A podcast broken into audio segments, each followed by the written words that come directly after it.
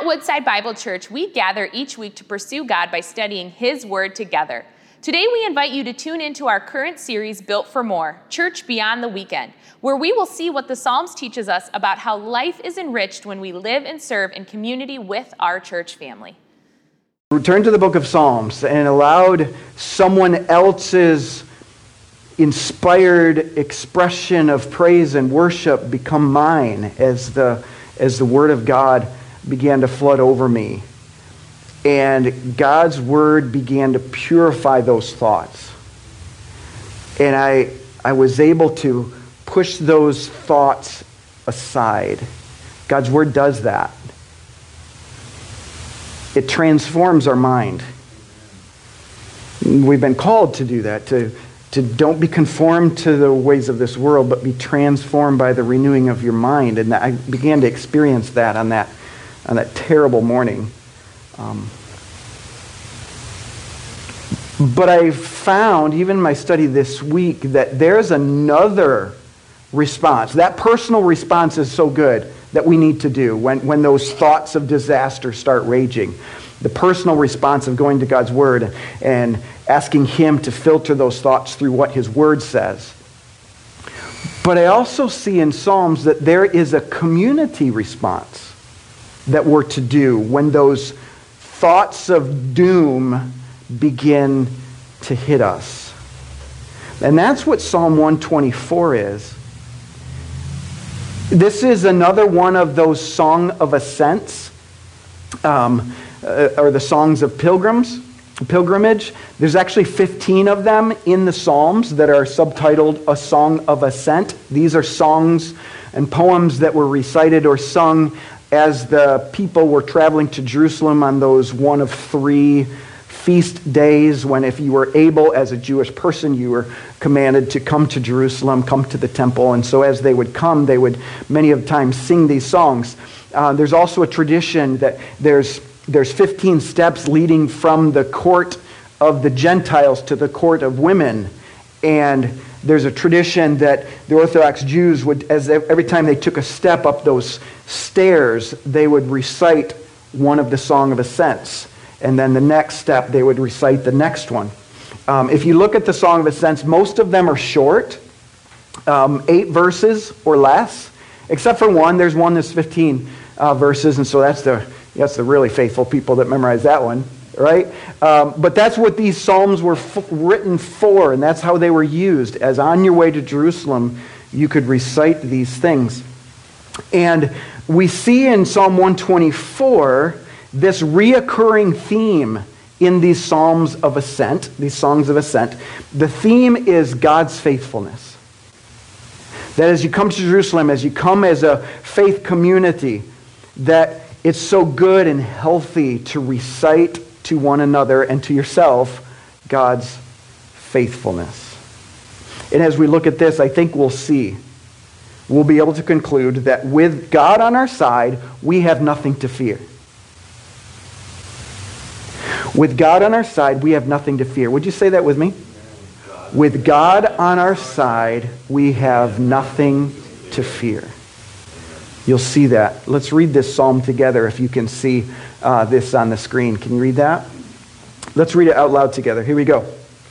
If it had not been the Lord who was on our side, let Israel now say, if it had not been the Lord who was on our side when people rose up against us, then they would have swallowed us up alive when their anger was kindled against us.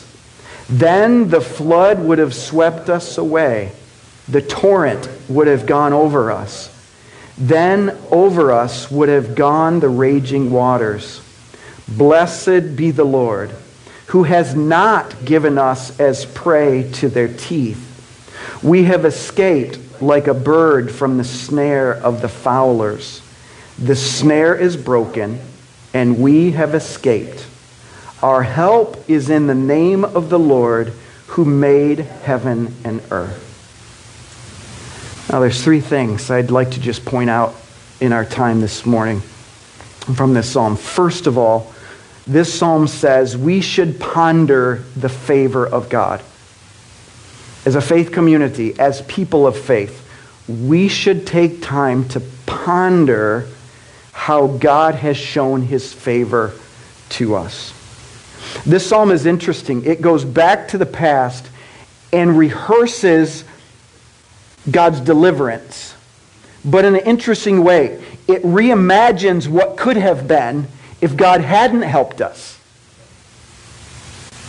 It says if God hadn't helped us, this terrible thing would have occurred. Now, as I, as I described earlier, we're really good at imagining differently, right? We, we're good at imagining future disaster. As some sociologists call that catastrophizing. What I described in that middle of the night experience for three hours, I was catastrophizing. I was imagining, oh no, this is where we're headed. This is my future. Doom, destruction, failure. I'm so good at that. The psalmist says, actually, there's something better. Reimagine the past as if God hadn't delivered and compare that to what is. Just think, if God had not been there. The, he writes, we could have all been swallowed up alive, but we weren't, because God was there. We, we could have drowned in the flood, but we weren't. We could have been eaten alive, but we weren't. Why? Because the Lord was on our side.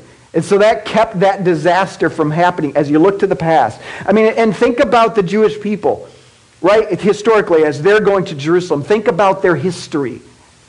The book of Exodus describes their beginning of their journey as, as Hebrew people and how they lived in Egypt, and Joseph uh, was highly favored, and so they found sanctuary there. They were saved from the famine. But then there rose a king that didn't know Joseph and became threatened by the Hebrew people and put them under slavery. And for four hundred years they lived in slavery, to the point in extreme where the one Pharaoh said, I'm tired of these people, let's kill every boy. What if he succeeded? But he didn't.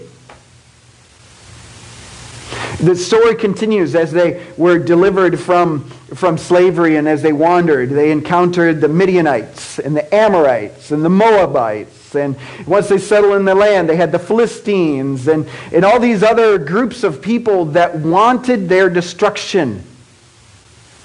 Generation after generation of Hebrew people were sought to be destroyed by other people, but they weren't.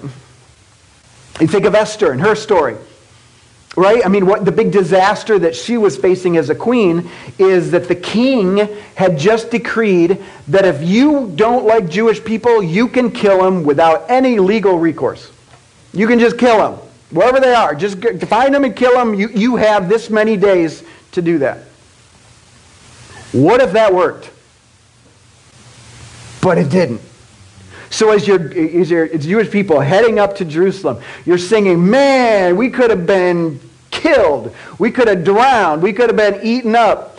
But we weren't, because the Lord's on our side. And now, now today, here we are in Algonac, right? And, you know, very few have much Jewish blood. And so you're thinking, well, yeah, that's ancient history. But ancient history is for personal history, right? It's to help us think godly, to learn how they're thinking. Here's a good way to think. And maybe you didn't even think about this before, but here's a good way to praise God. It, we have scriptural implication for this. Reimagine what could have been if God hadn't. All those disasters that could have, you know, the car accident that almost happened. Whoa, whew, that was close. And then we go on our life and forget all about that. Don't forget that. We sit here today. I'm married thirty-one years to this beautiful woman, Nancy. Just imagine those other toxic relationships I was in before I met Nancy. Just imagine what could have been. Oh, it wasn't. Praise God. All the temptations I had to step into scenes, the drug scene, the alcohol scene, the um, you know, financial disaster decision, get rich, rich quick opportunities, all these things that I could have stepped into but didn't. Praise God. All these things that God in His grace, even when I wasn't even aware it was Him, I can see it was. How do I know that? Because I can look around and see people that are, you know, no worse than me. And they, God didn't. And they encountered disaster. You think of the Hebrew people and their history and how various people like the Philistines, where are they? Do you know any Philistines today? How about Moabites? Know any of them? All these people didn't have God on their side. But the Hebrew people said, but we did. And we can continue to exist. We are people of faith, believing in that one true God. That we can embrace this reality. That fatal illness that could have hit me, but didn't. Praise God. That disaster that was almost there. The addictions that could have formed, the arrests that could have been made, but didn't, because how many here have never broken the law? Okay, the tickets that could have been written, but weren't. Some of you have clean driving records. Why? Because you never speed. Nope. Because you never park further than twelve inches from the curb. Nope. It's only by the grace of God. So a good exercise, according to this psalm, is to rehearse God's faithfulness in His prevention of disaster. Amen. Where God, in His grace, grabs me, it moves me a better to a better place, and it guides me into truth. Even the disasters that start to hit our life, and we've had them, I mean, we, we all have disasters that we experienced, but we can even look back to those and see that actually God's hand was on me then. Yeah, I think of Joseph and his example. Joseph had a rough life, didn't he? His brothers hated him, and so they sold him as a slave. Who Potiphar took him to his household, and he started to have some success as a slave, if you, there is such a thing. And then he was falsely accused. He got thrown into the dungeon, started to have some success, if you can have success in the Pharaoh's dungeon. Um, he was promised deliverance, and then that promise faded away, and he was left to rot, forgotten. Finally was rescued. He looked back on that experience when his brothers said, oh no, now that he's found us, or he's going to kill us. But that's not what he said. Joseph had this ability to look back and rehearse those things, even those disasters, and say, yet the Lord was on my side and He delivered me. You could say to his brothers, what you intended as evil for me, God used it for good. Rehearsing God's faithfulness even when disaster starts to hit, and we can say, and yet it could have been so much worse if God had not been on my side. Verse six. Verse six says, blessed be the Lord who has not given us as prey to their teeth. We see the psalmist saying we should praise God for His protection. Blessed be the Lord who has not given us as prey to their teeth. So this is this metaphor of a bird who is about to be caught in a trap set by the hunter, but he was delivered. Somehow he wiggled out of that. I had a friend who was part of the Audubon Society in Port Huron. And I went into his room where he had all these uh, photo albums and pictures of all these birds that he snared and then banded, and then he was able to track through the Audubon Society their migration patterns and such things. It took me back to his back property, and he showed me some of the snares that he had in his in his acreage. There was there were these nets that were made of these tiny strands, almost like spiderweb. Smaller than fishing line, and almost invisible unless the sun was shining on it just right. And what he would do, birds would fly into the snare, and he would go and he would pull, he would un- unravel that bird and then band it, and then release it so for, for the protection and preservation of that species. And that's a little different here. The fowler here was not part of the Audubon Society. He was not looking to maintain a, or to learn or study the species. He was looking to eat. Right? So he was this fowler was trying to capture these birds so he could devour the birds. And the psalmist says, I'm a bird, and there's snares all around me. Blessed be the Lord who's kept me from the snare. That snare, that word snare, is used several times, like twelve different ways a snare is used to illustrate um, different different um, tactics of the enemy or different uh, trips that we could step into. Uh, in, in Exodus, it talks about the snare of idolatry. That in, in those times and us today, we can easily get caught up into worshiping something than the one true God. There's the snare of wrong alliances, of joining together with business partners uh, that you think are men or women of integrity, but you learn they're not. There's the snare of evil schemes, where you buy into this lie that eh, we can we can. you know, justify some dishonesty and go there. That's a snare that's going to catch you. You're going to pay for that. There's the snare of our own words. Wow, have we ever got caught there? Where in the moment it seemed like, oh, this is going to work. And so you say it. And it's powerful and it's sharp and it's going to cut and it's going to heal. It doesn't heal nothing. It divides and it hurts, and you, your relationship that you had was left in shambles because the, our words can be a snare. Rash vows, empty promises. Proverbs six says that sexual, sexual seduction is a snare. And how that's just so, especially in our culture, it's right outside our door. It's inside our house. Those snares are less than an arm's length away. And it can catch us and hurt us deeply. Dishonest gain. Friendship with an angry person. Solomon warned, don't make friends with angry people because it's a snare. And some of us have felt that. Doggone it, some of us have been that snare. Some of us have been caught up in anger, and you know how many lives have been hurt by us. A snare is the fear of man. Fear of man is a snare to the soul.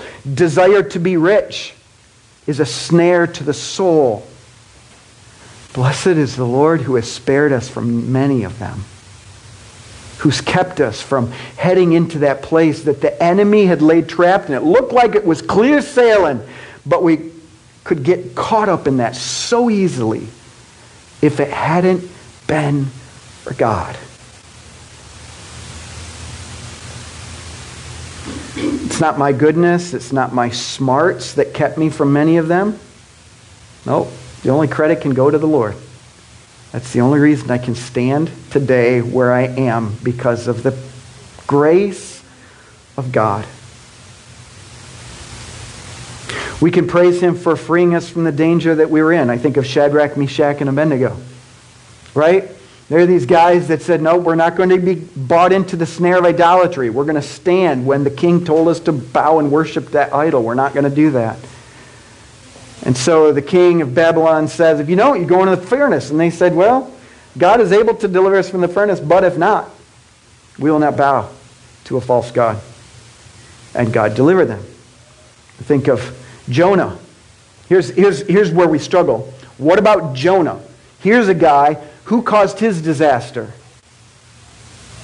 He did. His disobedience. Sometimes that's where I struggle.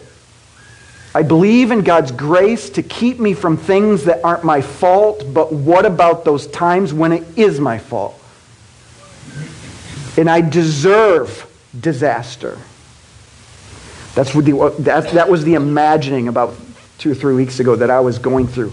All these things I can point back to my failures. That's why it's so hard to get past. Is yeah, I, I know God is faithful. I know he'll deliver me, but not when I cause the problem. But Jonah's story tells me, yes, he does. God's grace steps in to problems we caused and can deliver us from what we caused. Glory to God for that. Because his grace is kindness beyond what we deserve. Thirdly, verse eight says, our help is in the name of the Lord who made heaven and earth. So we put our trust in God for our present difficulties. Our help is in the name of the Lord. Two things I want to make sure we see in this. First of all, it says our help. And I didn't, I didn't emphasize this as much as I should as we, as we got started. Our help is in the name of the Lord. That's what the psalm calls us to sing. It's just not my help. Our help. This is the plural pronoun all throughout this psalm. It's, it's us, and it's we, and it's our. It's me and my, and also, but it's also us and our and we. And this is one of the reasons why we gather together. This is why the, the author of Hebrews said, so don't forsake assembling yourselves together. Because you need time to gather with others to say, our help is from the Lord. Because you're going to get these thoughts that will pound your mind, maybe in the middle of the night. You can't shake them. But you can gather together regularly to say, actually, the truth is, the Lord is on our side. He will fight our battles. We're not this in, in this alone. And even the disasters that we have caused, God's grace can deliver us. And so we gather together often because we need someone else to say it. Because sometimes I'll believe God's word when you say it, not just when I say it. So that's one. That's why, that's why we, that's why we encourage life groups. That's why I hope everybody in our campus would be a part of a life group, because that's a time when you can be a little more open, a little more honest with one another, and there's times where we can admit, I'm really struggling. And here's a safe community of people that will gather around and say, that's okay. I've been there, and maybe not exactly there, but here's God's word. It's true. We found this to be true. And they can remind you, remember the past danger you had? And you, you had the same thoughts of doubt. Why is God going to be different here? He's going to deliver. It's what he loves to do. So that's one thing. Notice the our and we and us. Secondly, notice the is. Our help is. So yes, it's a good exercise to look back and say our help was. But the reason we look back is so we can say it now, that our help is in the Lord our God. Trusting is a choice. Trusting is a choice. It's not a feeling. Feelings hopefully will come, but it's to, it's it's always a choice. Am I going to choose to trust God in this situation too? There's other options that we can go to, but trusting God is always the right and the best. Psalm twenty, verse seven says, some will trust in chariots, some in horses, but we trust in the name of the Lord our God. Some will trust in my job, some will trust in my health, some will trust in what the doctor says, some will trust in what the news just said is going to happen to our economy, some will trust in the president. If he can get in, boy, it's going to solve everything. Some will trust in all those things, and you have that choice. But the psalmist says, but we trust in the name of the Lord our God. And the psalmist is part of a people group that can continue to exist today while all, so many people groups have, have failed and have disappeared from the face of this earth, because the Lord is on their side. I think that's a good side to choose. Some trust in chariots, but we trust in the name of the Lord our God. The verse continues. Verse eight says, they collapse and fall, but we rise and stand upright. That's what we want to do. Now, I want, I want to close with something that I think is really, really, really, really important. We've been talking about the disasters that God has kept us from. But I think we all have to admit that, that there are those disasters that we caused. There's regrets that we live with today that we'd love to go back and change those decisions, but we can't. You know, we can talk about the addictions that I didn't have to face, and that's because of God's grace. And I know that there are some who live in those addictions. And, and sometimes you wonder, well, God, why didn't you save me from that snare? Because you did other people, why didn't you save me? First of all, we all have our snares. All right? Some are different than other people. We all have our battles. We all have our things that maybe the besetting sin is what one way the Bible describes that. We all have our struggles. But here's the beautiful message of Jesus. His message is, it was because or in spite of your disasters you caused that God sent his son. That while we were still sinners, Christ died for us. Here's another way this is, with, this is referred to. This is in First Corinthians chapter six and verse nine. It's really, really good news. It sounds, as it begins, it sounds like really bad news. But I want you to keep listening because the bad news is transformed to good news powerfully. Listen to this. First Corinthians six nine. Do you not know that the unrighteous will not inherit the kingdom of God? Do not be deceived. Neither the sexual immoral, nor idolaters, nor adulterers, nor those who practice homosexuality, nor thieves, nor greedy, or drunkards, or revilers, or swindlers, they will not inherit the kingdom of God. And such were some of you. But, here's the great news, but you have been washed, you have been sanctified, you were justified in the name of the Lord Jesus Christ and by the Spirit of our God. All of us have our disasters that we stepped into. The list is so broad. It puts greed in the same category of adultery. It puts the sexual immoral in the same category of revilers or swindlers. It says to us, all of us have caused disaster. We deserve God's wrath.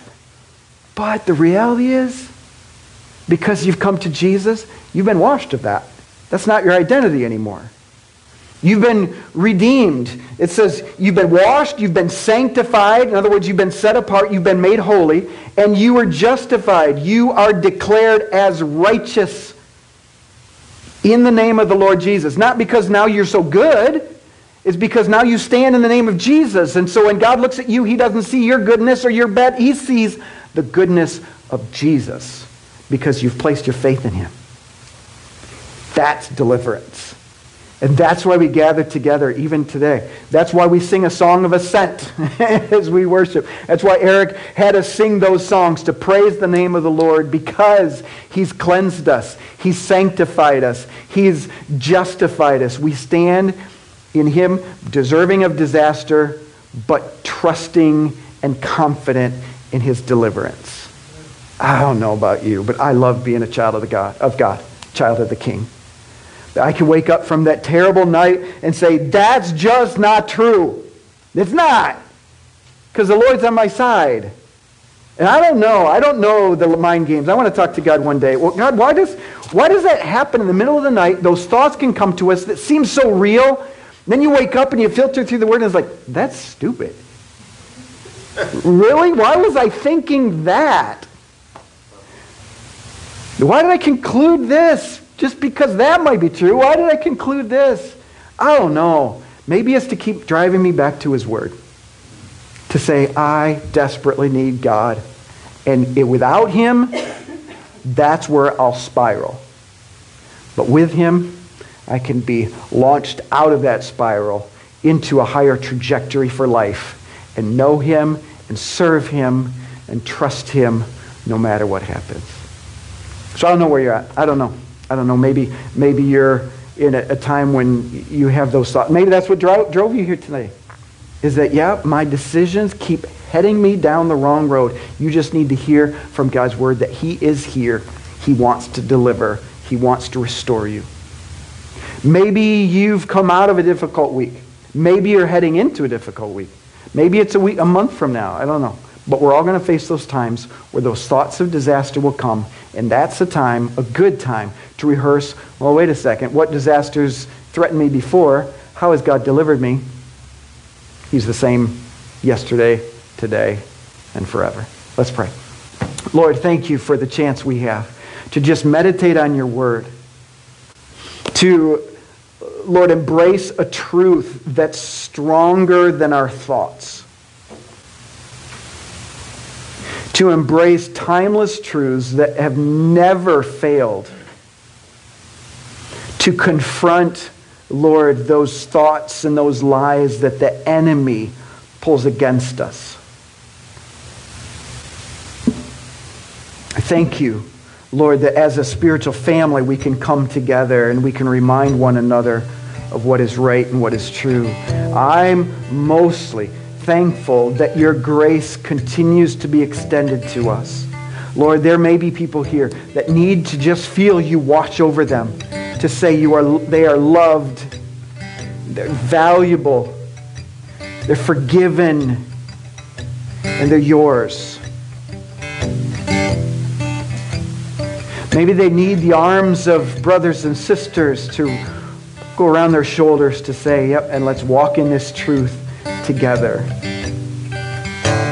Maybe there's some proud here, Lord, those of us that maybe start thinking that it's because of our goodness that we are where we are today.